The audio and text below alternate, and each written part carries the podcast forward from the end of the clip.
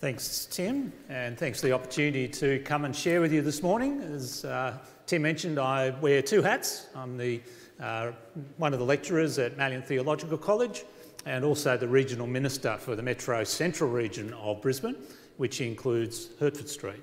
And so, greetings from the 220 Queensland Baptist churches this morning and the 23 churches in the Metro Central region. And uh, it's great. I always love catching up with Josh and hearing about uh, the ministry you have here. 62 years of faithful ministry in the Upper Mount Gravatt area. Uh, and you were saying last night you had that community dinner, and that, those are just fantastic events, I think, where the church is able to really open itself up to the community and invite the community to come and, and be part of the community that we have been called to be as, as followers of Christ. So uh, so blessings and be aware that uh, we continue to pray for you and uphold you as you, we share together in the ministry that Christ has called us to. I don't know if you see the, these uh, surveys that come out every couple of years where they identify how many careers people are likely to have during their working lives in, in going into the future. Uh, I saw one a couple of years ago that said the average person leaving, graduating grade 12 in, in 2021, I think it was, was likely to have 13 different careers during their working lives. And that struck me as strange because I think back to my father's generation, where when he uh, left school, he, had, he was going to have one career. That was the idea. You had one career and you did that your whole life, then you retired. And, uh, and but things have changed. And, then, and then I thought, well, maybe, yeah, how many careers have I had? And I sort of started counting. So I think I was, when I was a student, I was a part time accounts clerk. And then I was a high school teacher. Then I was a pastor. Then I was an online content developer.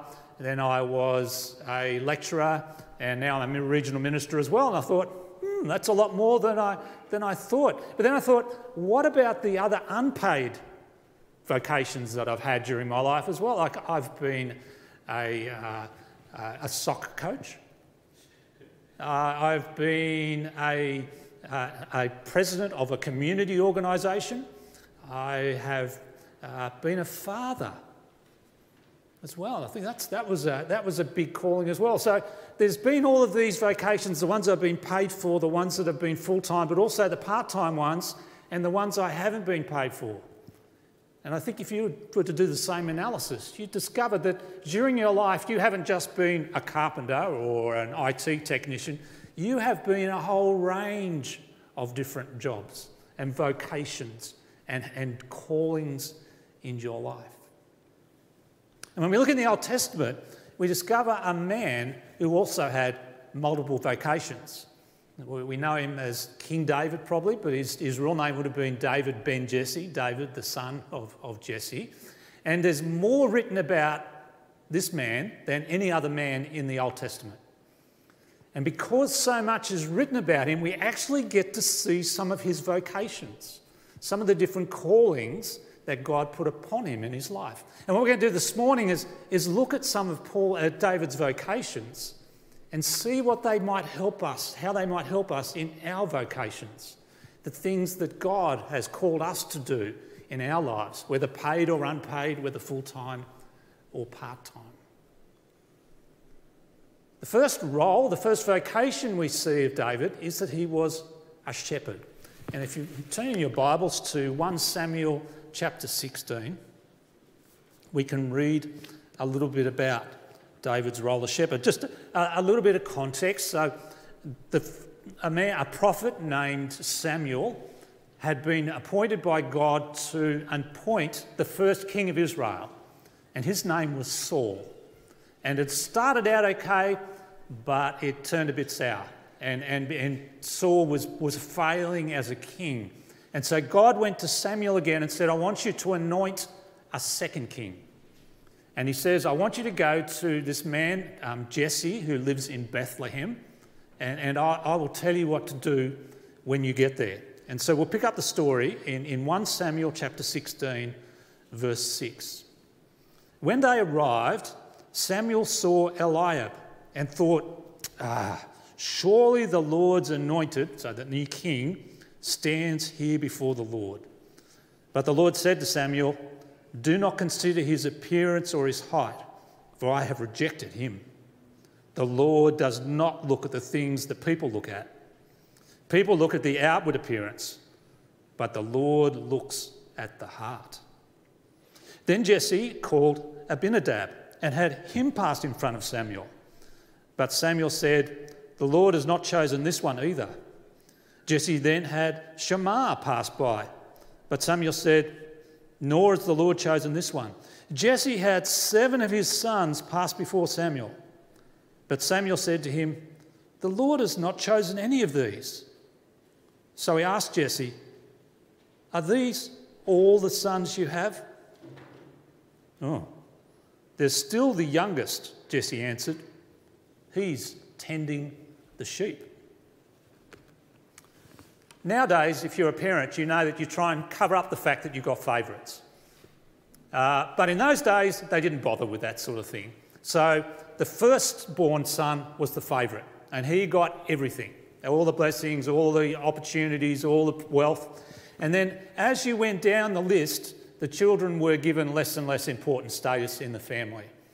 And so by the time Jesse got to number eight, the, the, the runt of the pack, uh, David, well, he got the lowest job and the lowest status possible, which was to be looking after the sheep.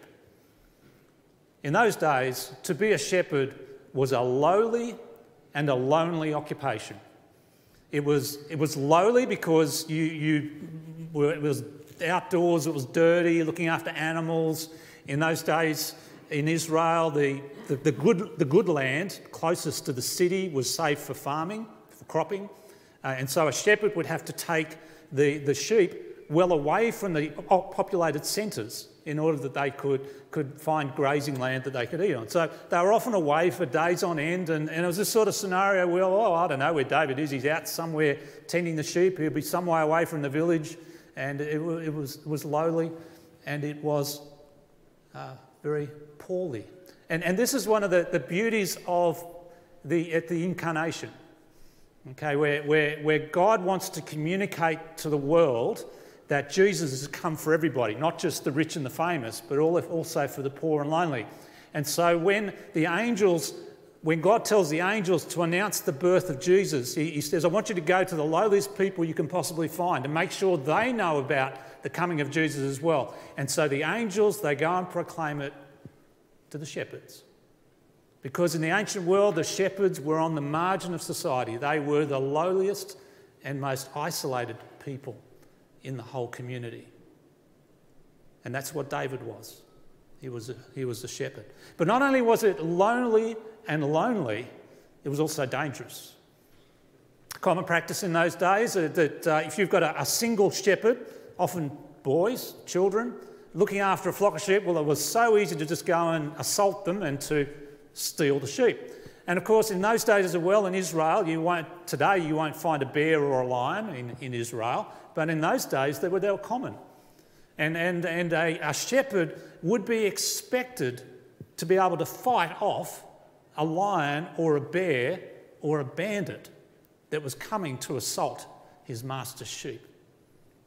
And so it was not only being a shepherd, it was lonely and, and lowly, it was, was dangerous. Yet we see that David never denied that he was a shepherd. The fact that we're reading in the Bible that he identified as a shepherd shows that he was not ashamed of it. In fact, in the next chapter, when he comes before Saul and Saul says, What you've been up to? David says proudly, I have been out tending my father's sheep. Far from being a lonely job and far from being a, a despised job, when he was thinking in one of his Psalms, what can I liken my relationship or God's relationship with me to? The Lord is my shepherd. Far from being a lowly and despised job, something he was ashamed of, David had this sense that it was a spiritual activity and that God was working in him and through him to achieve his purposes in the world.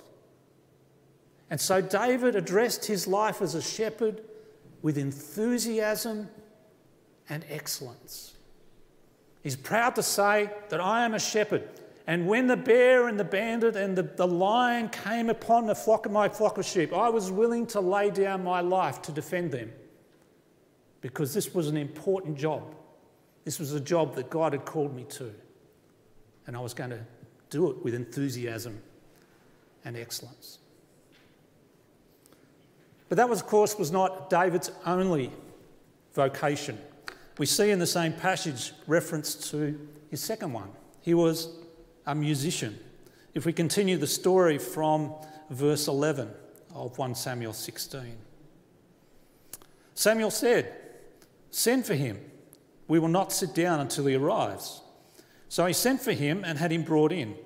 He was glowing with health and had a fine appearance and handsome features. Then the Lord said, Rise and anoint him. This is the one. So Samuel took the horn of oil and anointed him in the presence of his brothers. And from that day on, the Spirit of the Lord came powerfully upon David. Samuel then went to Ramah. Now the Spirit of the Lord had departed from Saul and an evil spirit from the Lord tormented him. I don't know about you, but I still find some verses in the Bible very puzzling. And uh, this is one of the very puzzling ones for me. So if you've got questions about that, speak to Josh or Tim. I don't know. Verse 14. Now the Spirit of the Lord had departed from Saul, and an evil spirit from the Lord tormented him. And Saul's attendant said to him, See, an evil spirit from God is tormenting you. Thanks. Lord, our, let our Lord command his servants here to search for someone who can play the lyre or the harp. He will play when the evil spirit from God comes on you, and you will feel better. And so Saul said to his attendants, Find someone who plays well and bring him to me. One of the servants answered, I've seen a son of Jesse of Bethlehem who knows how to play the lyre. He is a brave man and a warrior he speaks well and is a fine looking man. Don't you hate him? And the Lord is with him. Then Saul sent messengers to Jesse and said, Send me your son David, who is with the sheep. So Jesse took a donkey loaded with bread and skin and wine and a young goat and sent them with his son David to Saul. David came to Saul and entered his service. Saul liked him very much, and David became one of his armour bearers. Then Saul sent word to Jesse, saying, Allow David to remain in my service, for I am pleased with him. When the Spirit from God came on Saul, David would take up his lyre and play. Then relief would come to Saul. He would feel better, and the evil spirit would leave him. David's instrument was a, was a lyre, which was a bit like a harp, except for it was a portable, portable harp, and he could carry around and stand and, and, and play it. But not only did David play the lyre very well, he obviously was get talented, but he also would have, as all musicians would know, you have to work hard with your gifting to make it really good. And, and so David obviously was committed to, to working hard to being a really, really good uh, lyre player, but he was also a singer. Uh, uh, 2 Samuel 23 talks about David being the sweet psalmist of Israel. So he had, a, he had a lovely voice, which no doubt he had to work on developing as well. But perhaps he's equally well famous, not just for his ability on the lyre or his ability to sing, but his ability to compose music as well. And we have 75 of David's songs recorded for us in the book of Psalms. And, and literary scholars from across the world, even if they're not Christian, acknowledge that these words, these poems, these song lyrics written by this man David 3,000 years ago are some of the most, some of the greatest literature in the world. They are magnificently beautiful pieces of, of poetry that, that, that address and, and speak to the heart of people. People pick up the Psalms, and hopefully you do this regularly yourself. You pick up the Psalms and you hear the voice of God. You pick up the Psalms and you read it and say, that says it so much better than I could possibly say it myself. These incredible pieces of work that, that we have 75 of them that David wrote, and he was, was very gifted as, as a psalmist. And so, no doubt, David saw his his songwriting and his musicianship as a spiritual activity. And he had the sense that God was working in him and through him as he worked his purposes in the world.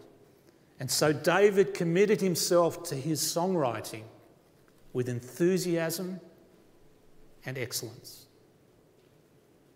But that's only the second of David's vocation.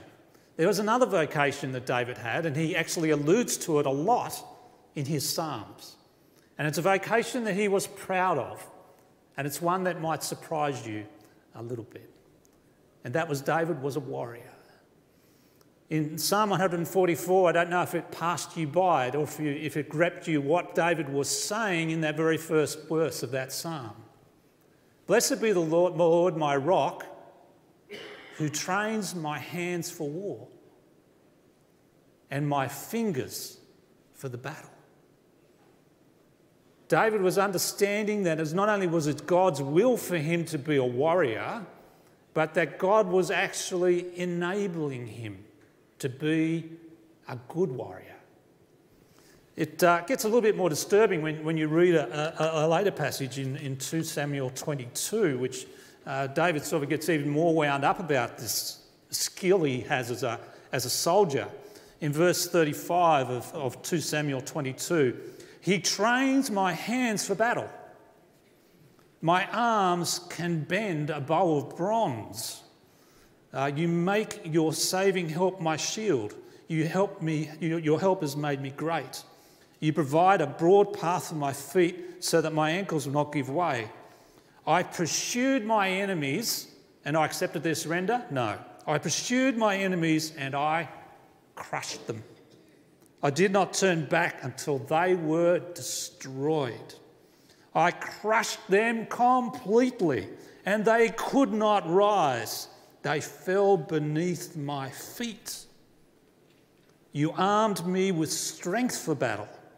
You humbled my adversaries before me. You made my enemies turn their backs in flight, and I destroyed my foes. They cried for help, but there was no one to save them. To the Lord, but he did not answer.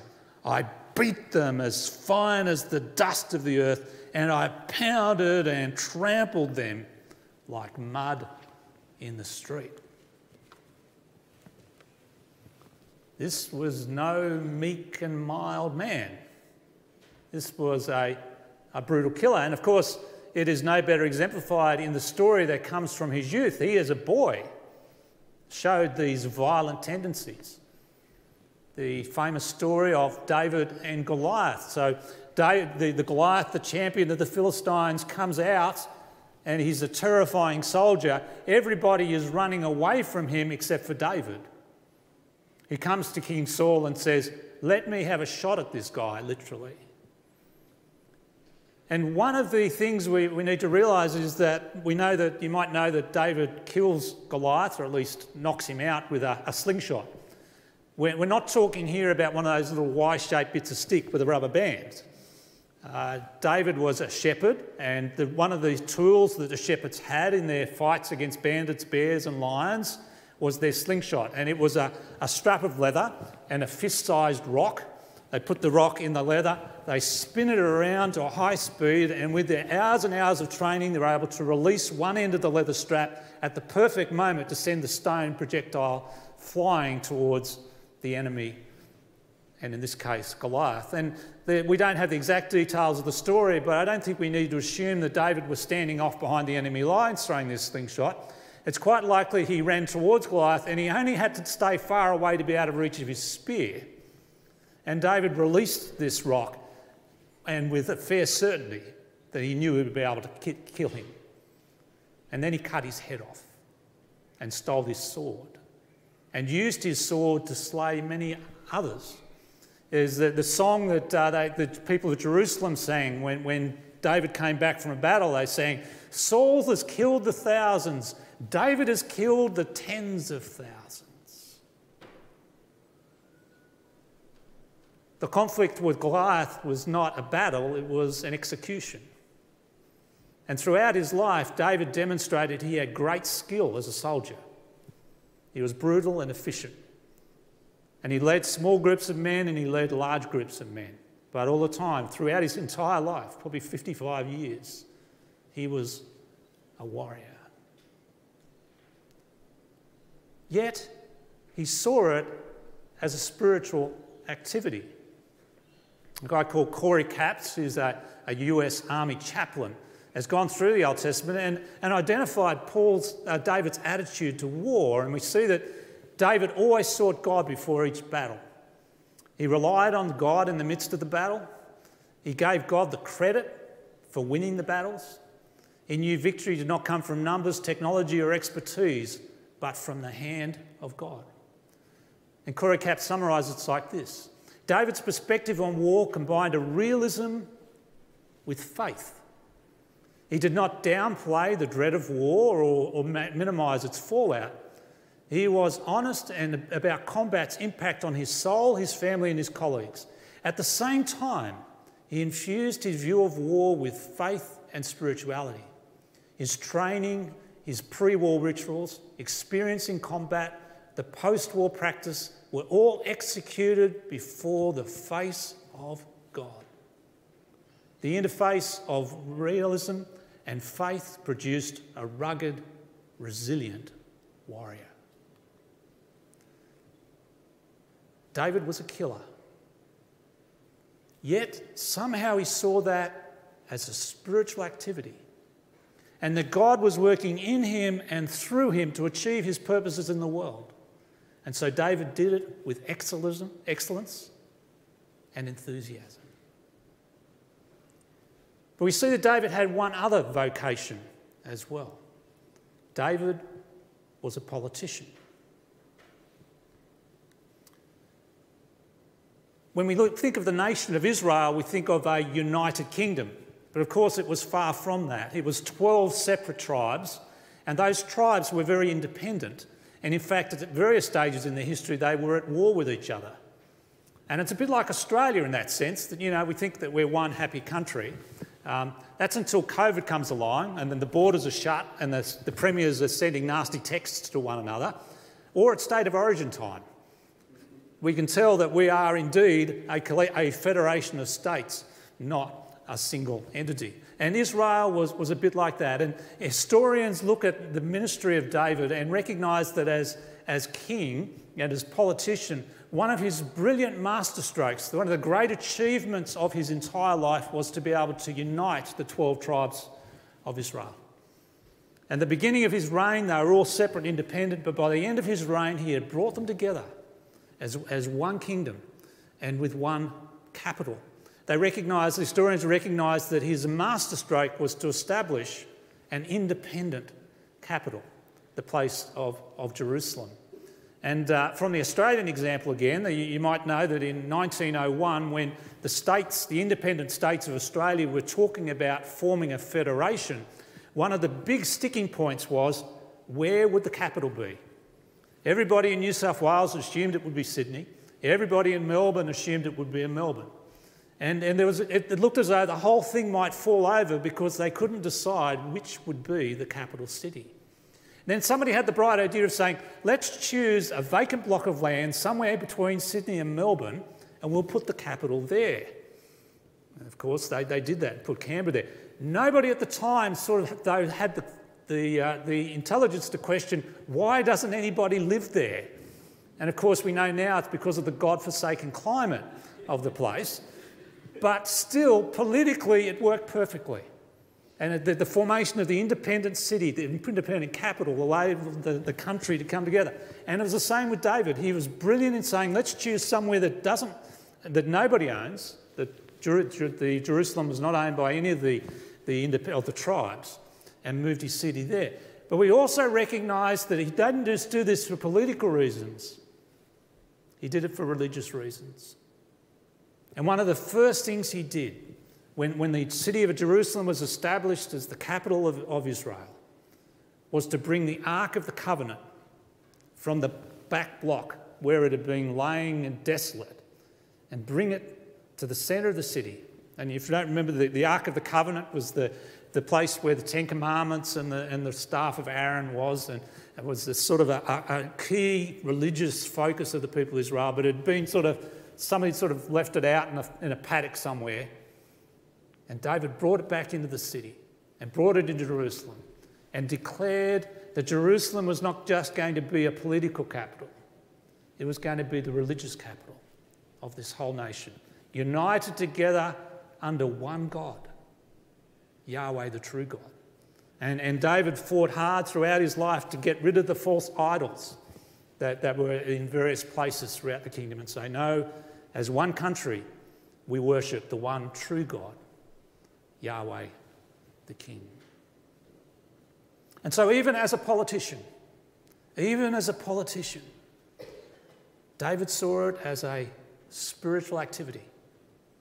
And that God was working in him and through him to achieve his purposes in the world. And so he did it with excellence and enthusiasm.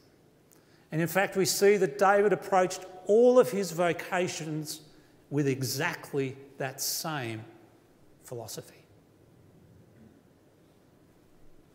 Of course, David was only the ancestor of the one who would truly fulfill his vocation to perfection. Jesus was the great shepherd who laid down his life for his flock. Jesus was the great musician who not only went out on the night he was betrayed and sang hymns with his friends, but who created music, who created the canvas upon which every song that has ever been written and ever sung has been placed. And Jesus was the great warrior who defeated Satan on the cross and cast evil out of this world. And of course, Jesus is the great king, the ruler of the kingdom of God, which has begun and is working towards consummation that final time where every knee will bow and every tongue confess that Jesus Christ is Lord. David was a long way short of that. One of the things I love about the Old Testament is how honest and frank it is about the people and the characters in there. If you read any other ancient biography, the hero has no faults. They, they just paper over and, and, and they only talk about the great victories this man had and the, the, the great and, and the enemies he defeated and all the good things he did for the people. And certainly in, in, in, the Old Testament, we can see the good things that David did, but it also reveals his weaknesses and his sin in powerful clarity. And, and, and, and in this book, we read that David was king and a good king in many ways, but he was also a liar. He was also lazy at times, that he was an adulterer, and that he was a murderer and that he tried to cover it up. But still, the Bible tells us that David was described as a man after God's own heart, and that he was a man who God was with throughout his life. And so, how could that be? How could that, that broken, sinful person, just like me and you, how could that broken, sinful person also be described as a man after God's own heart and a man who God was with. And I think it's because of the attitude he had to his vocations. That even though he was a sinner, he had the sense that all the work he did was a spiritual activity. And that God was working in him and through him to achieve his purposes in the world. And so he did his work with enthusiasm and excellence. And I don't know about your multiple vocations at this stage in your life where you're at. Uh, some of us are blessed to be in jobs that we just love. And imagine, imagine David just loved being a musician and a composer. You know, and he could sense so clearly that God was working through him and the spiritual activity. And, and but maybe your job is a bit like David's work as a shepherd. It's lowly and it's lonely. And you don't see any immediate way that it makes any difference in the world. And you don't immediately see it as a, as a spiritual activity.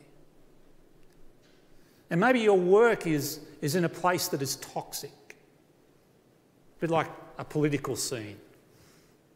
You know, there's a whole lot of politics going on in the office, and, and, and, and there's bullying, and there's abuse, and you get overlooked in your work, and maybe you feel you, you sort of struggle to see how, how God could be at work in that situation. But wherever you are, whatever God has called you to, as a Christian, we have a slightly awkward doctrine. And that doctrine is called the sovereignty of God. And what that means in everyday English is that God has where you are for a purpose. That there's nothing random. You're, you're not in your context by chance. This is what we believe as Christians. You're not there by. It, it, it, we, we believe that God has actually put you there for a reason, and He has deliberately put you there. And so that means we've somehow got to adopt the same attitude that David had that what I'm doing, where I am at the moment, is a spiritual activity. And that God is working in me and through me to achieve his purposes in the world through my work and through my vocation. And so I need to do it with enthusiasm and excellence. Mark Greene from the London Institute of Contemporary Christianity tells a beautiful story about a a young woman with learning difficulties who, who dropped out of school, but managed to secure a role as an apprentice hairdresser. And the church she was in was just celebrating this amazing achievement for her that this kid who looked like she had no, no future had, had secured this job. So they got up at church on, on, on the Sunday, on the Sunday and, and they celebrated together. And the elders came out the front and they laid their hands on her and said, We are sending you out into your workplace as our missionary. We're sending you out with our prayers and with our commissioning to be God's hairdresser. Great idea, eh? Three months later, they get her back up on stage and say, How are you going? oh, I love it. And the pastor said, I've got a question for you. It might be a little bit hard. Answer it if you can. But how do you see God at work through your work as a hairdresser? And she thought for a moment, then she got this cheeky grin on her face. And she says, When I'm massaging the conditioner into the client's hair, I pray for them. Everything you do can be a spiritual activity. And God can work in you and through you to achieve His purposes in the world. So do it with excellence and enthusiasm. Let's pray. Lord, we thank you for the example of David Ben Jesse. And Lord, we thank you that you've shown to us his, not just his good traits, but his weaknesses and his sins as well, Lord. And we can see that he is just like us. But we thank you for the example he sets in his attitude towards his vocations. And Lord, we pray that we can have that same attitude Lord, you know what it's like in our, on our front lines, whether that's at work or at home or in a club or in a, wherever it is you've called us to serve you. And you know how difficult it is, Lord. But we thank you for that call and example you set before us this morning that whether we're a, uh, a shepherd or a soldier or a singer or a politician, we can do it unto you. We can do it as a spiritual activity. We pray you'll help us to do that in Jesus' name.